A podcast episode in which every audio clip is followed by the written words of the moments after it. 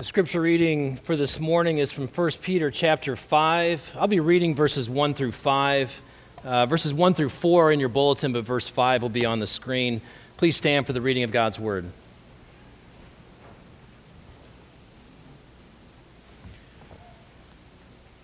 So I exhort the elders among you, as a fellow elder and a witness of the sufferings of Christ, as well as a partaker in the glory that is going to be revealed. Shepherd the flock of God that is among you, exercising oversight, not under compulsion, but willingly, as God would have you, not for shameful gain, but eagerly, not domineering over those in your charge, but being examples to the flock. And when the chief shepherd appears, you will receive the unfading crown of glory.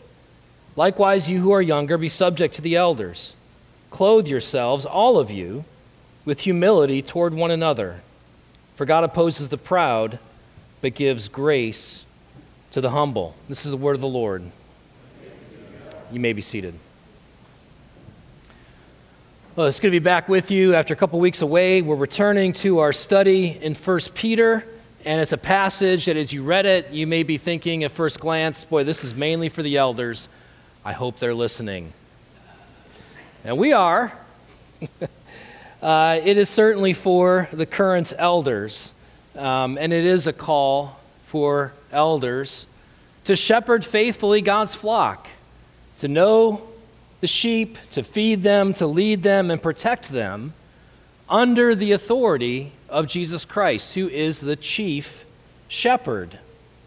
So it is for those of us who are currently elders, but it's for all of us because it teaches all of us what to expect from pastors and from elders, namely, that they be godly men who are faithful to shepherd in Christ's stead.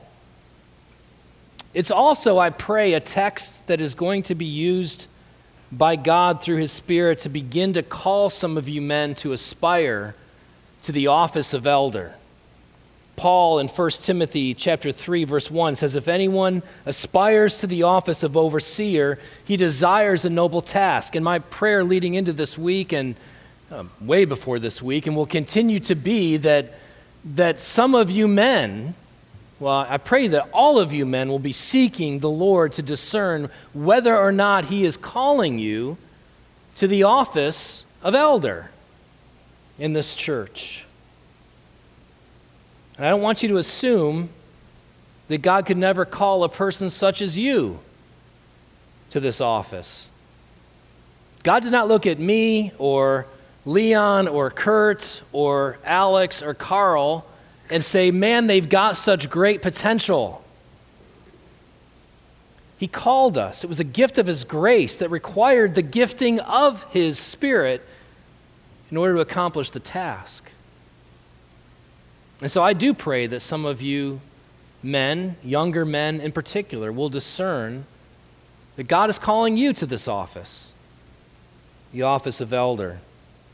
Why? Because this generation and every generation of this church needs godly, faithful men who are appointed by Christ to shepherd his flock in his stead. Before I went to seminary, I was uh, an assistant pastor at a church, non denominational church. Um, it was before I knew better, not because it was non denominational, but just before I knew better in terms of ordination and seminary training and all that kind of stuff. And I was given an opportunity to serve as an assistant pastor in this non denominational church, and in a different town, different city, obviously. Um, four months into the job, the pastor called me and the rest of the staff, it's about a 400 member church, into his office and he said, um, My wife and I are getting a divorce. God is calling us to get this divorce. I expect to remain here as the senior pastor, and I need all of you to support me in front of the congregation. And I said, I have questions. He went on later to tell me privately that he was going to offer his resignation to the elders, men whom he had chosen to be elders in the church. that he was going to offer his resignation to the elders, but he expected them to reject his resignation so that he could go before the congregation and say, I tried to resign, but your elders said I should stay. So he offered his resignation. They rejected it. I offered my resignation, and surprisingly, they accepted it unanimously. Maybe not so surprisingly. That church doesn't exist anymore. There were good people in that church. There was a lot of potential to minister to the community where that church was located. I'd lost touch with some of the people there. I hadn't even thought about it, honestly, until this week. And this morning, I just thought, I'm going to Google that church. And when I Googled it, the little box came up that said permanently closed. There is no guarantee that every church will exist until Jesus Christ returns. Why do churches fail? Yes, certainly due to doctrinal drift. Why does doctrinal drift occur? It is because shepherds fail to shepherd the flock. Either because they themselves are not faithful before Christ to uphold sound doctrine, or there just aren't any shepherds in place. Godly, faithful men are needed to shepherd the flock of God in this and every generation. I was trying to think of how I how to describe how I feel about all this. and and the, the words I came up with um, are I have a hopeful burden concerning this aspect of our life together as a church. It is a burden that I feel very deeply. Uh, you know, your current group of, of elders and deacons as well, we're not getting any younger. And if there's going to be faithful leadership in this church getting into the next generation, the baton has to be passed in the next few years. So there's a burden that I feel, a real sense that amongst all the duties God has called me to here at this church, this one is something I'm called to give special attention to, perhaps for the rest of my ministry here, I don't know. But it's a hopeful burden. It's hopeful in part because I see so many young men who it wouldn't surprise me one bit if God were to call them because I see the way in which they love Jesus and love his church and seek to serve him here. So it's a hopeful burden that I hope you will share. There are too few men, I think this is true in Christ Church, it's true in Grace Church, too few men who aspire to the office of elder, or deacon for that matter, but we're dealing with the office of elder this morning. And there are too few people who are willing to humble themselves and follow those whom God has appointed to lead in his church. And no church is guaranteed to stick around until Jesus returns.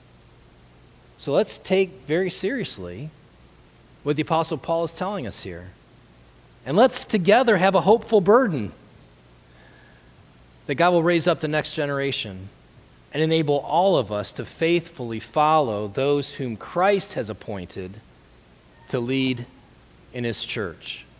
And so we're going to ask and answer three questions this morning from this passage. First, who are the elders? How are they identified? And then, third, what are they called to do? But before we do that, let's pray.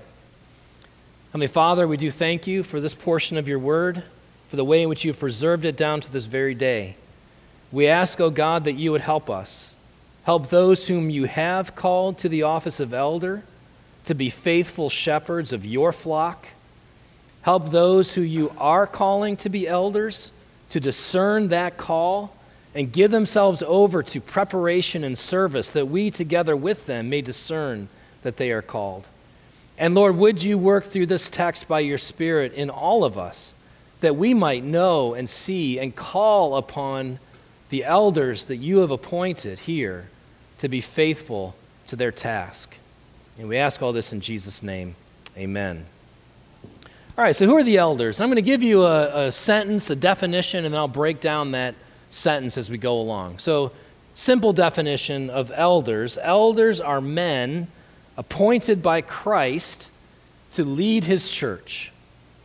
Elders are men appointed by Christ to lead his church. So let's deal with that first part of that definition that elders are men.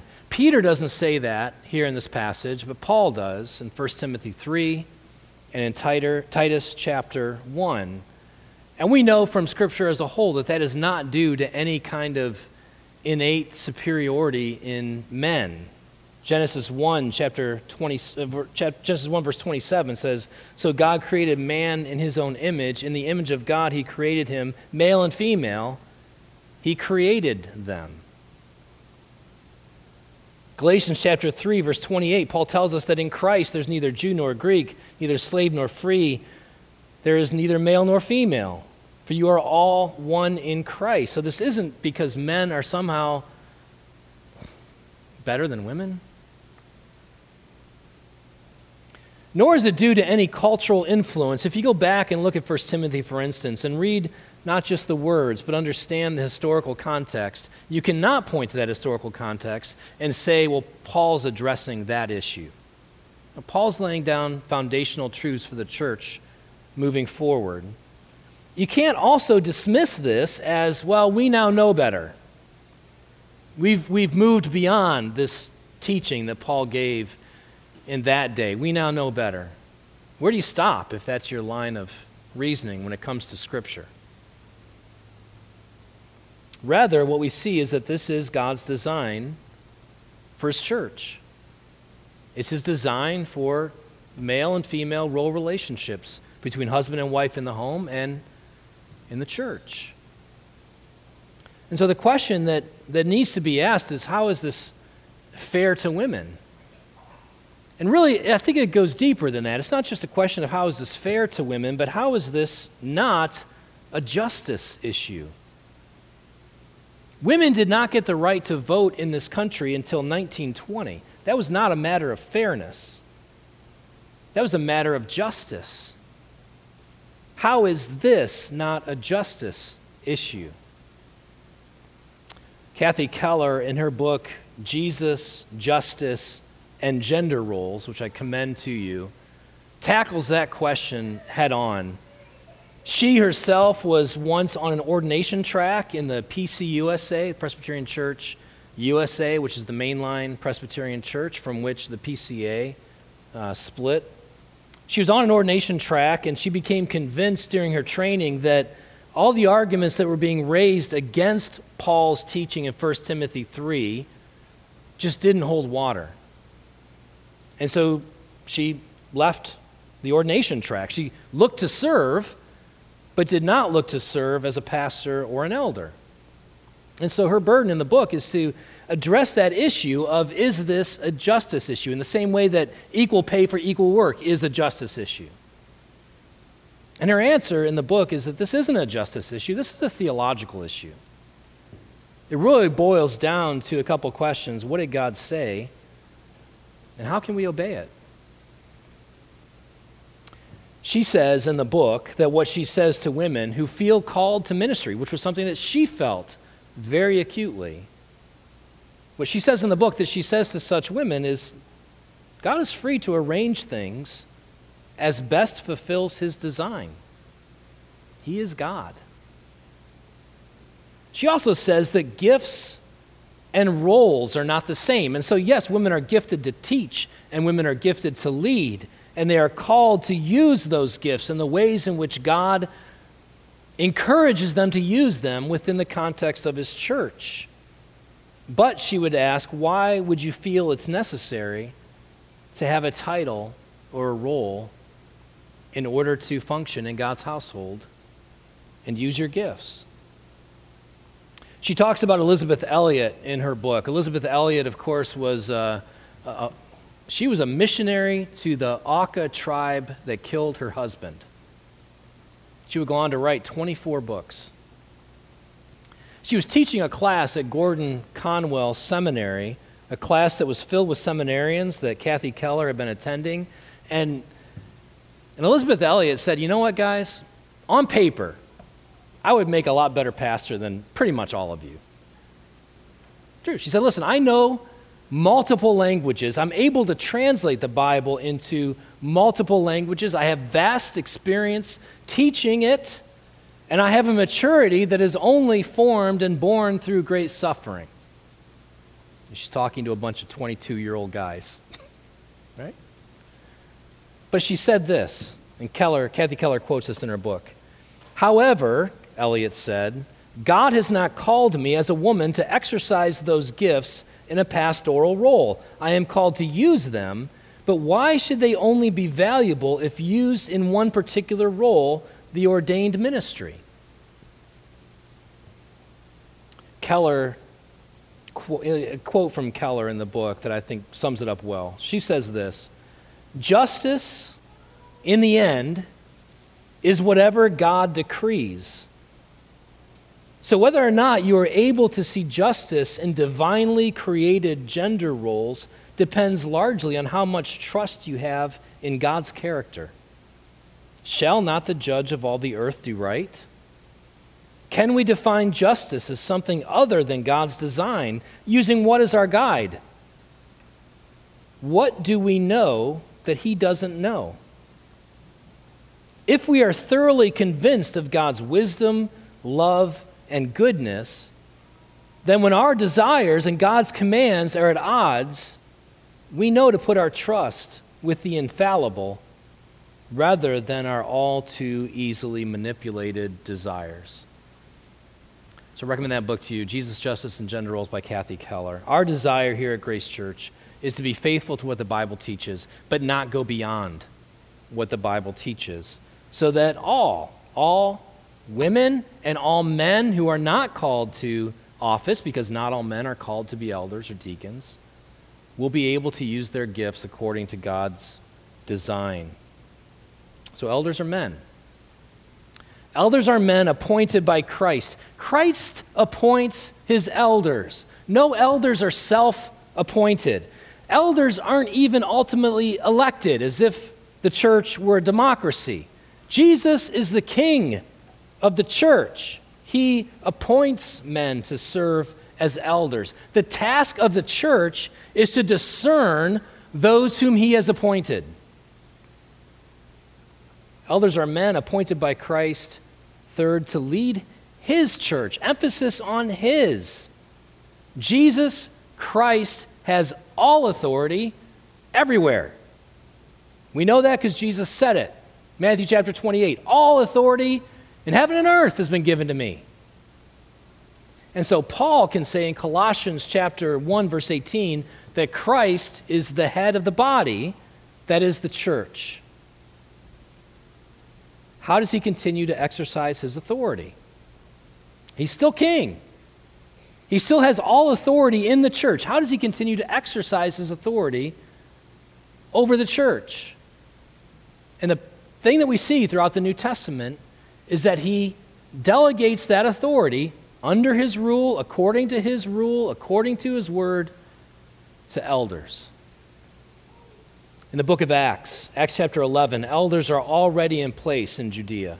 In Acts chapter 14, you see that Paul and Barnabas, after establishing new churches, appoint elders in those churches. Acts chapter 15, you read the apostles and the elders five times in Acts chapter 15 at the Jerusalem Council. Acts chapter 20, here's a key verse. Acts chapter 20, Paul says to the Ephesian elders as he's leaving, Keep watch over yourselves. So there's a plurality that we need to recognize here. This isn't just one elder in one place. Peter uses the plural here as well. Paul says to the Ephesian elders, Keep watch over yourselves and all the flock, a singular flock, of which the Holy Spirit has made you overseers. And so the picture in the Bible, in the New Testament, in Ephesus, in the Roman church, as Peter's writing to the church of the Roman Empire, is of a more than one elder, not just a pastor, but a plurality of elders shepherding a flock. 1 Timothy 3, Paul teaches on elders and deacons. Titus 1, Paul instructs Titus to appoint elders in every town. James chapter 5, James calls on people to call on the elders when they're sick, that they may be anointed with oil. And then here in chapter 5, verse 2 shepherd the flock of God, exercising oversight. It is Jesus' authority.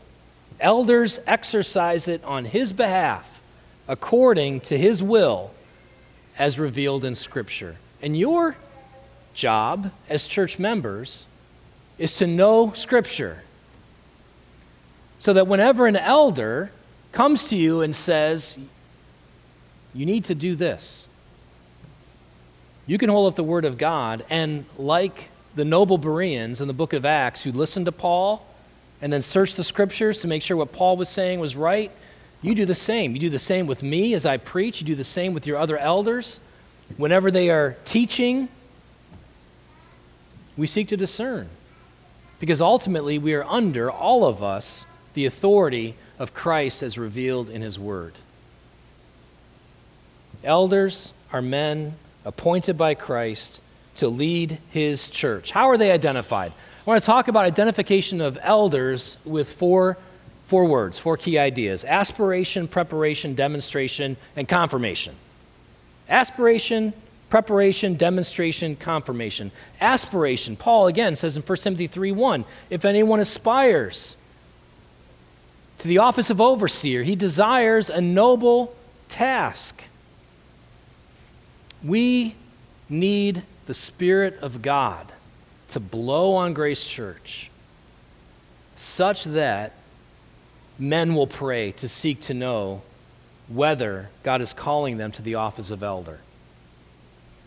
Like, just for us to pray that way, we need to be praying that the Spirit would blow, that the wind would blow across this congregation, such that men would ask, God, are you calling me to this? Should I be aspiring to this? That all of us as a congregation are praying that way. Oh God, raise up faithful men who will shepherd into the next generation until you, our chief shepherd, returns. We don't just need a commitment to that kind of praying. We need to pray that the Spirit of God will help us be committed to that type of praying. So pray for the wind to blow.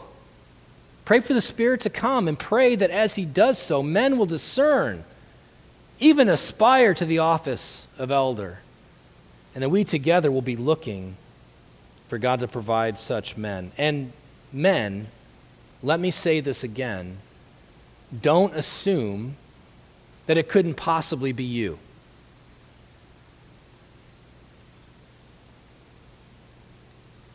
God has a way of using the least expected to accomplish his work. He chose David and not Saul.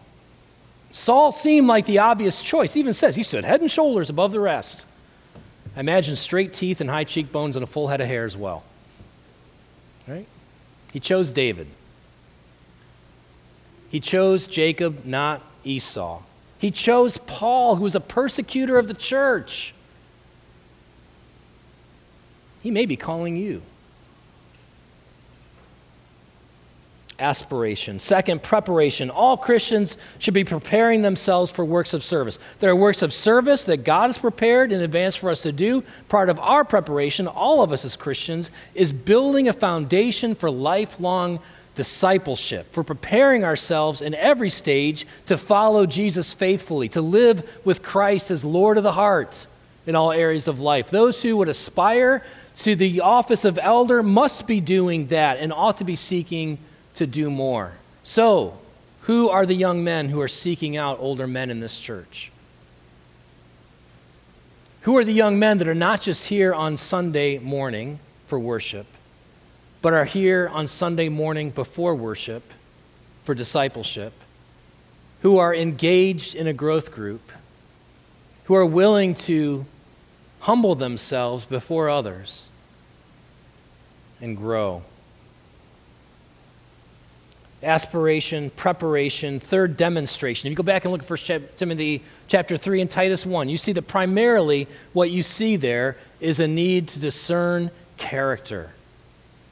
What is the character of the man? Go back and read those passages on your own later.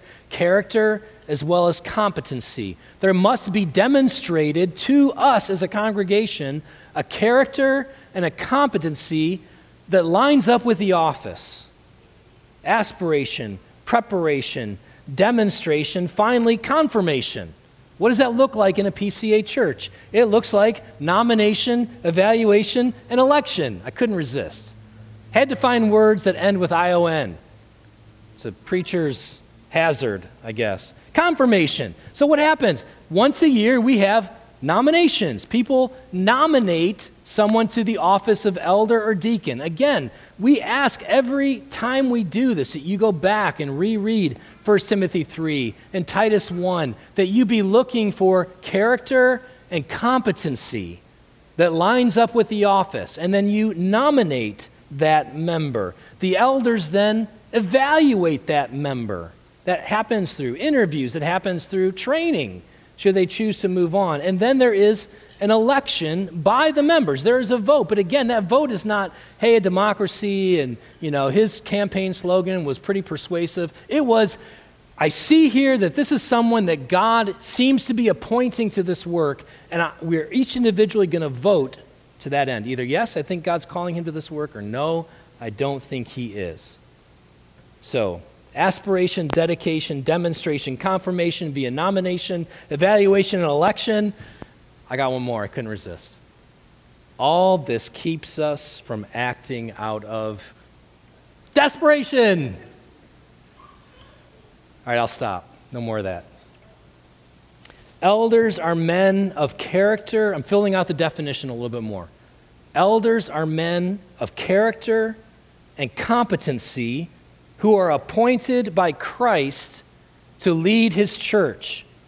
Their calling is confirmed by the members of the church who have had occasion to observe their character and competency up close within the context of the local church community.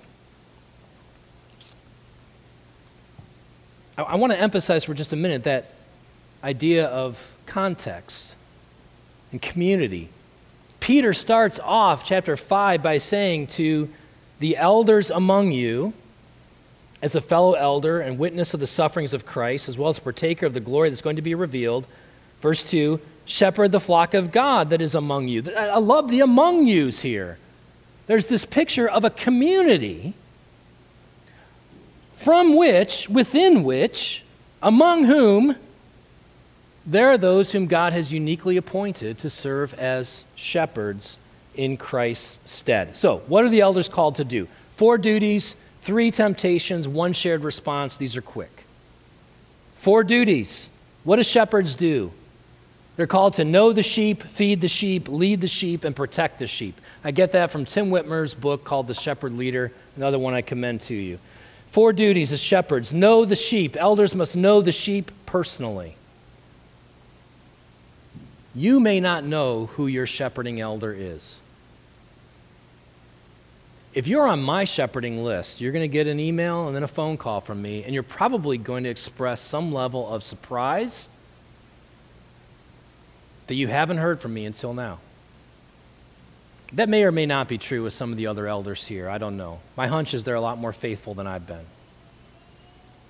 But elders must know the sheep, know them personally know what's going on in their lives, know how to best pray for them and care for them.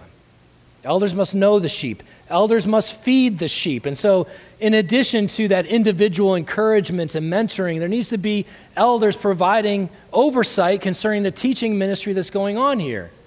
What's taught here must be approved by the, by the elders, by the session so that the sheep are being well fed. Know the sheep, feed the sheep, lead the sheep through personal counsel that accords with Scripture.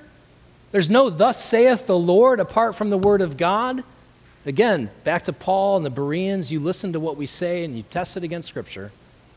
Elders must lead the sheep, and at a congregational level, it means elders are called to make decisions about the direction and the vision of the church. So, know, feed, lead, finally protect. Elders protect the sheep, sometimes from themselves. Sheep tend to stray. Often, from false teachers. When we get to 2 Peter, one of the things that we'll see is how much time, space, words Peter devotes to dealing not with the things that are going on outside the church. And by now, Nero is on the throne and bad things are starting to happen. Peter doesn't spend, I can't remember if he spends any time in 2 Peter dealing with that. What he does is spend at least a third of the letter dealing with false teachers within the church. The greatest threat to the church of Jesus Christ in every single generation is never from the outside, it's always from within. And elders are called to protect the sheep. Four duties, three temptations. You see it here in the passage. Verse 2 Shepherd the flock of God, Peter writes, that is among you, exercising oversight. Here's the first not under compulsion, but willingly as God would have you. So I'm looking to stoke aspiration in some of you men. I'm not looking to put a guilt trip on you. God doesn't want men in office who have been guilted into it.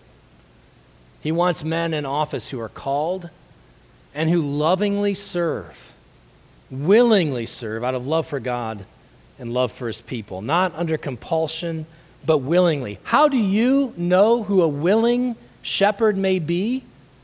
You see them doing elder type stuff without the title. Not under compulsion, but willingly. Not for shameful gain, Peter says in verse 2, but eagerly. Now, there's a risk if you're a paid elder. Pastors are paid elders, generally speaking. There's a risk if you're a paid elder to be doing it for shameful financial gain. But there's a risk for every elder to be serving for shameful gain in the sense of reputation in the eyes of other people, being exalted in the eyes of other people, having other people feel like they just couldn't progress in their Christian life unless words like honey were dripping from our lips. That's shameful. We're called instead to eagerly serve, even when we're not being appreciated. Third, not domineering, but exemplary. Look at verse 3. Not domineering over those in your charge, but being examples to the flock. What does that example look like? It looks like Jesus, the chief shepherd. In Mark chapter 10, Jesus said, Whoever would be great among you must be your servant. What does that look like? John chapter 13, he picked up a basin and a towel and he washed their feet. The heart of sinful elders start looking around for a pedestal. And by the way, every elder's sinful. I'm among your elders as the chief. Every elder in his sin looks for a pedestal. Jesus says, pick up that basin and that towel and start washing some feet. Four duties, three temptations, finally, one shared response. Take a look at verse 5. Likewise, you who are younger, and that could be younger in age, but it also can very much and probably should be understood as younger in the faith. Likewise, you who are younger, be subject to the elders. Clothe yourselves, all of you, with humility toward one another, for God opposes the proud, but gives grace to the humble. Grace Church needs to be just that Grace Church. A body of believers who have humbled themselves before the Lord and walk and live in humility toward one another. So, who are the elders? How are they identified? What do they do? Elders are men of competency and character, called and confirmed by the congregation as those appointed by Christ to shepherd his church until he returns. Because he is, after all, the chief shepherd. He died for his sheep. And he now calls elders to set aside their preferences and mortify their hunger for power and prestige in order to care for those whom Christ has died. Peter tells us that all elders will give an account when the chief shepherd returns. And that faithful elders will receive a crown that's unperishing, it's unfading. The crown of the Revelation tells us all the elders are going to throw down at the feet of Jesus. But a crown nonetheless. You know, Woodrow Wilson, if you know your history, he was president. Woodrow Wilson's mother was asked, you know, as, as, as his mom, like, what do you take the most pride in concerning him? And she didn't say that he was president. She said that he was called to be an elder in his church. To aspire to the office of elders, to aspire to a noble task. Men, especially you younger men, get on your face before the Lord and be asking, God, are you calling me to this? Be preparing yourself for that work by giving yourself over to preparation and works of service that others may discern if you are indeed called. And then all of us, all of us, be praying that God will raise up such men for this and the next and the generations to come until Jesus Christ returns. Let's pray. Heavenly Father, we do pray that you would help us. We recognize that there's nothing that we can do, no skills that we can develop, no skills from the outside in our leadership positions in the corporate world that we can bring in that will be of any value unless you are calling and appointing men to shepherd your flock. And so, would you help those of us who are here? Would you help me and Alex and Leon and Kurt and Carl to faithfully shepherd this flock, your flock that we are among. And would you raise up men to even now be aspiring to the office and preparing themselves through works of service and laying a foundation of lifelong discipleship? that we together as a church may be able to see and confirm what you are doing. And oh God, would you, for the generations to come, make Grace Church a vital witness here in this place, in large part because you have raised up godly shepherds to tend this flock. And we ask all this in Jesus' name. Amen.